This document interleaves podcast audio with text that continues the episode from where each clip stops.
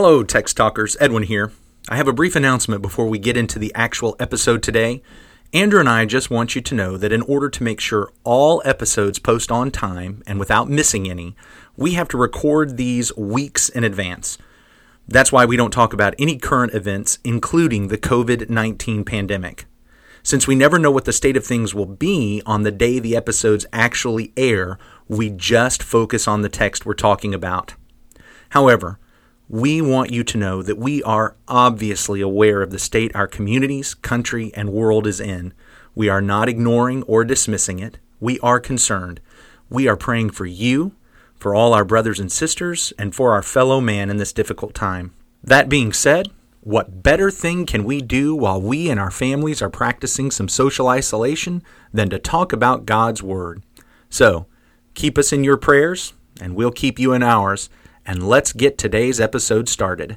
Hi, I'm Edwin. And I'm Andrew. Two men, 15 minutes. eternal impact. Welcome to Text Talk. His glory I will see.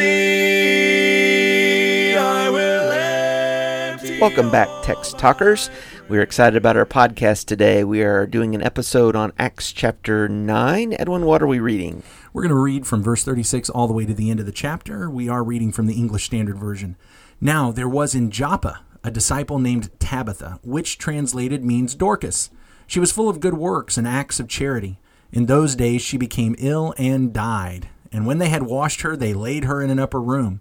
Since Lydda was near Joppa, the disciples, hearing that Peter was there, sent two men to him, urging him, Please come to us without delay. So Peter rose and went with them, and when he arrived, they took him to the upper room. All the widows stood beside him weeping and showing tunics and other garments that Dorcas made while she was with them. But Peter put them all outside and knelt down and prayed, and turning to the body, he said, Tabitha, arise. And she opened her eyes, and when she saw Peter, she sat up. And he gave her his hand and raised her up. Then, calling the saints and widows, he presented her alive. And it became known throughout all Joppa, and many believed in the Lord. And he stayed in Joppa for many days with one Simon, a tanner. So, as we pointed out yesterday, we're walking with Peter on this journey to the salvation of Gentiles. If you did not get to hear what we talked about yesterday, certainly download that podcast. But let me just go ahead and give you a recap. We've got this parentheses, if you will, from Acts chapter 8 and verse 4 all the way to Acts chapter 11 and verse 19. Both of those verses mention that people were persecuted in Jerusalem and they were scattered and they went everywhere preaching. In between those two statements that are supposed to act like bookends, in between there, what we have is this progression that moves from the Jews being the ones who are converted and taught to the Gentiles being included. And Luke demonstrates what a colossal shift this is by how much time and effort he puts into preparing the reader for the conversion of the Gentiles. And he does it by giving us three conversion stories and then these two miracles. And as we walk through these conversion stories, we start with a Samaritan sorcerer, we move to the Ethiopian eunuch, likely a proselyte. And then we move to the priest's persecutor, Saul, who had letters from the priest to go to Damascus. I mean, an absolute enemy of the kingdom. And basically, what these three conversion accounts are telling us is that if these guys can be converted, anybody can be converted, including Gentiles. So it's preparing the way for us. But the next step is going to be getting Peter, the apostle, to the Gentiles. And so what Luke does is prepares the way by saying Peter is still an apostle. Yesterday, we highlighted the miracle of raising Aeneas up from the ground, a lame man, and it goes back to what happened in Acts chapter 3. Just as Peter was able to heal that lame man then, he's able to heal a lame man still. He is still with Jesus. He is still an apostle. What he does, we can trust. Now we're going to take it a step further because he's not just going to raise someone up from the ground, he's going to raise someone up from the dead. Mm-hmm. And so we are talking about raising Tabitha, or as it is translated, Dorcas, in verse 36. Now, uh, we were looking that up. Well, what does that name mean? And it means gazelle. Gazelle. A gazelle, you know, which is an animal full of grace and beauty. Uh, and, and honestly, I, and it's just my ear, it's just my ear the name Dorcas doesn't sound as graceful and beautiful As um, gazelle. as gazelle, you know. As Tabitha. Uh, Tabitha, I, you know, but that that's just my ear. That's what it means, though, and it's a name that communicates a gracious and, and beautiful woman, and she is uh, an embodiment of that kind of beauty which pleases the Lord. For we are told in verse thirty-six, this woman was full of good works and charitable deeds which she did.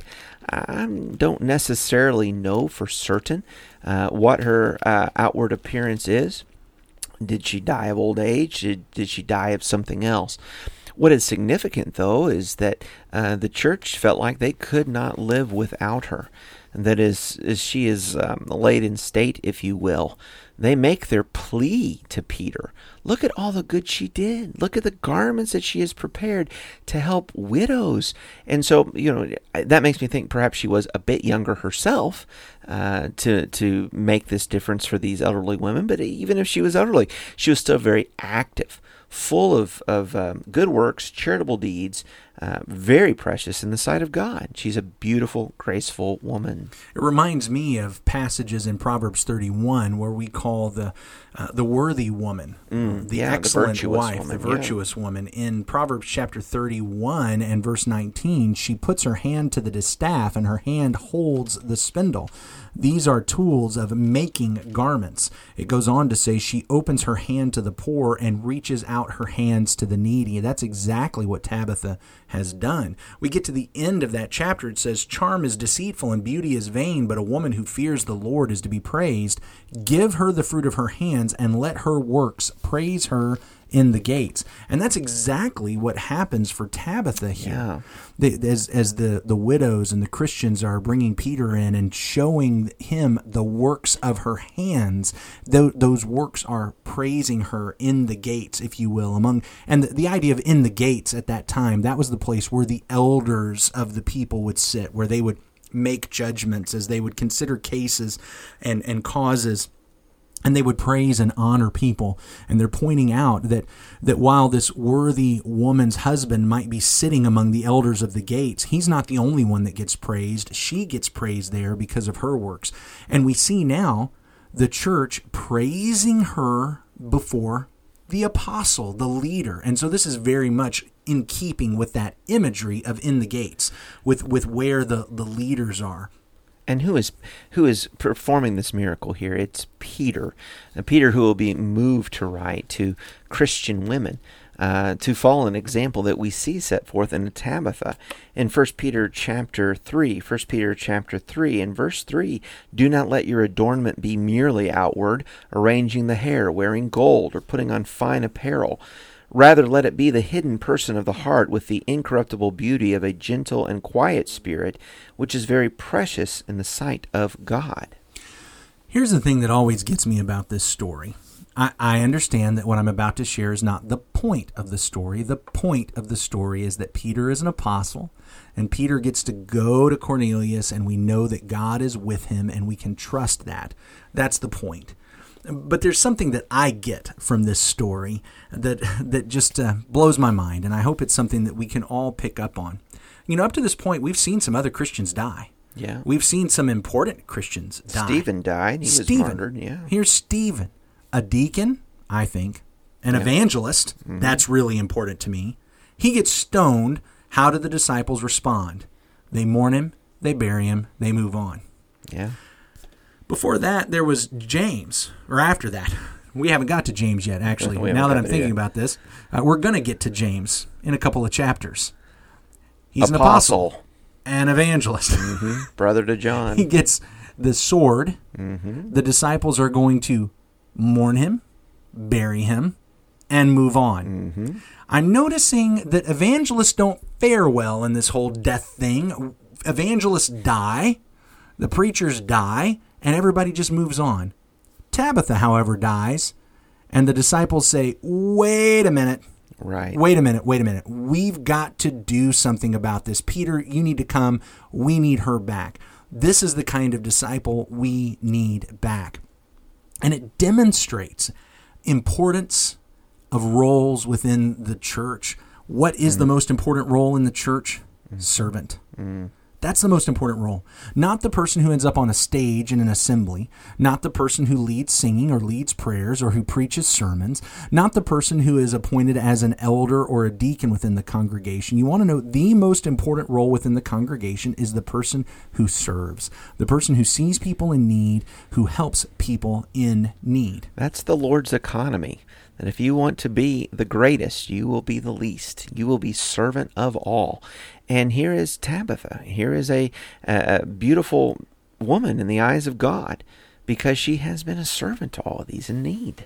Another contrast we see is back in Acts chapter 6, there were some widows in need. Mm. And they had, if you will, using our modern terms, a church program. They, they had officers in the church, men set up in the congregation who are now going to oversee making sure the needs of these widows in the congregation were being met. Right. We're at a different congregation now. Yeah. I, I doubt in Joppa somewhere. I doubt this congregation in Joppa is as large as that Jerusalem congregation was. I, I don't get the picture of program of something that's being overseen. I get the picture of a disciple who sees someone in need, and rather than waiting around for the church program to get set up, right, she just goes and meets the need. Mm-hmm. And that's the kind of servant that we need to be. I need to be the one that sees the need and meets it. Right far too often. Uh, so I read something recently that I think was really, really helpful that I want to pass on to you, kind of a, a tool for this. Far too often we see someone in need, we're not sure exactly what to do. And so we just say, I mean, I don't know how many times I've said this. Hey, if you need me, call me. You ever said that? Yeah. Yeah. I mean, you've said it to me. If you need me, uh, if you need me, yeah, I, I, know. I know how much you you need me based on how many calls I get from you.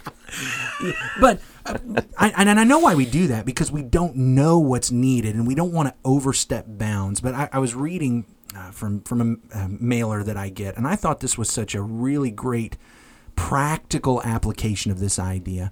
When you've got someone in need, maybe ask them to write down on a sheet of paper. Okay, what what are your top 10 stressors? What are the things that are overwhelming you? What are the things that are too much on your plate? And then I want you to rank them from 1 to 10. Not not not ranking those per se, but each one is this a t- level 10 stressor or is it a level 1 stressor? I mean, you might have 4 that are level 8s. And then just okay, uh, now I know where you have needs and I'm going to see these things and rather than saying I'm going to wait until a person who calls me because someone in need there's always that feeling of, well, I don't want to burden you. Oh, I know I'm supposed to take care of this on my own. And sometimes the need is such that they're not even emotionally capable of being able to say, here's what you can do. They're so sure. overwhelmed and sure. so stressed out, they don't even know what to ask for. Sure. So I thought this was a great way of putting legs on this idea of just being a servant. Hey, write down a list of things that are overwhelming you, that are stressing you. Let me know where do they rank? Is this a level 8 stressor or a level 2 stressor? And then where there are things that you can just, I'm just going to take care of this one for you. You, you got laundry need to be taken care of? I'll do it. You yeah. need your gutters cleaned out, your grass cut, you need your kids taken out today so that you can have some time alone. I'm just going to do that. And that same tool, I think it talked about trying to sit down and, and, and work through that with them. Yes. You know, as opposed to giving them an assignment and, yes. and, bring it back to you. It's it's really a helpful tool if you're going to be doing some, uh, you know, some counseling or being that close friend with someone uh, certainly that Tabitha to, to these widows, she was that she was that kind of lady. I thought that was a great tool, putting some practical legs it's a great on strategy. this, uh, practical legs on this service. We need to be servants. We need to be like Tabitha. That's the kind of disciple that is worth raising. That's the kind of disciple churches need. I yeah. mean, great. We need preachers, and and I love preachers. Preachers have a special place in my heart. You can imagine. But what we really need is servants. And even we preachers need to be servants. And I hope we can all do better that today. Andrew, why don't you pray about that? Our great God and Father, thank you, Lord, for the day. Thank you, Lord, for uh, Tabitha, that uh, she being dead, she still spoke. Here were these deeds that, that spoke to her life of service and her heart for others to such a degree that it would occasion this miracle. She was raised from the dead, and we believe that uh, to continue in good service to other people. That um, the joy of this resurrection that was multiplied in that church It's just a little glimpse of the joy we all look forward to upon your return and our great resurrection to be with you forever. We pray, Father, until that day comes, that we might follow the example of Tabitha, that we would be servants for your glory. In Jesus' name, amen. Amen. Thanks for talking about the text with us today. I'm Edwin Crozier, and I'd like to invite you to join the Christians who meet on Livingston Avenue this Sunday for our Bible classes and worship. You can find out more at ChristiansMeetHere.org. Check out our daily written devotional that goes along with today's episode. You can find a link for it in our show notes. Michael Eldridge wrote and sang all four parts of our theme song. You can get more from him at acapeldridge.com. Remember to subscribe, rate, and review our podcast so others can learn about it more easily. Have a great day.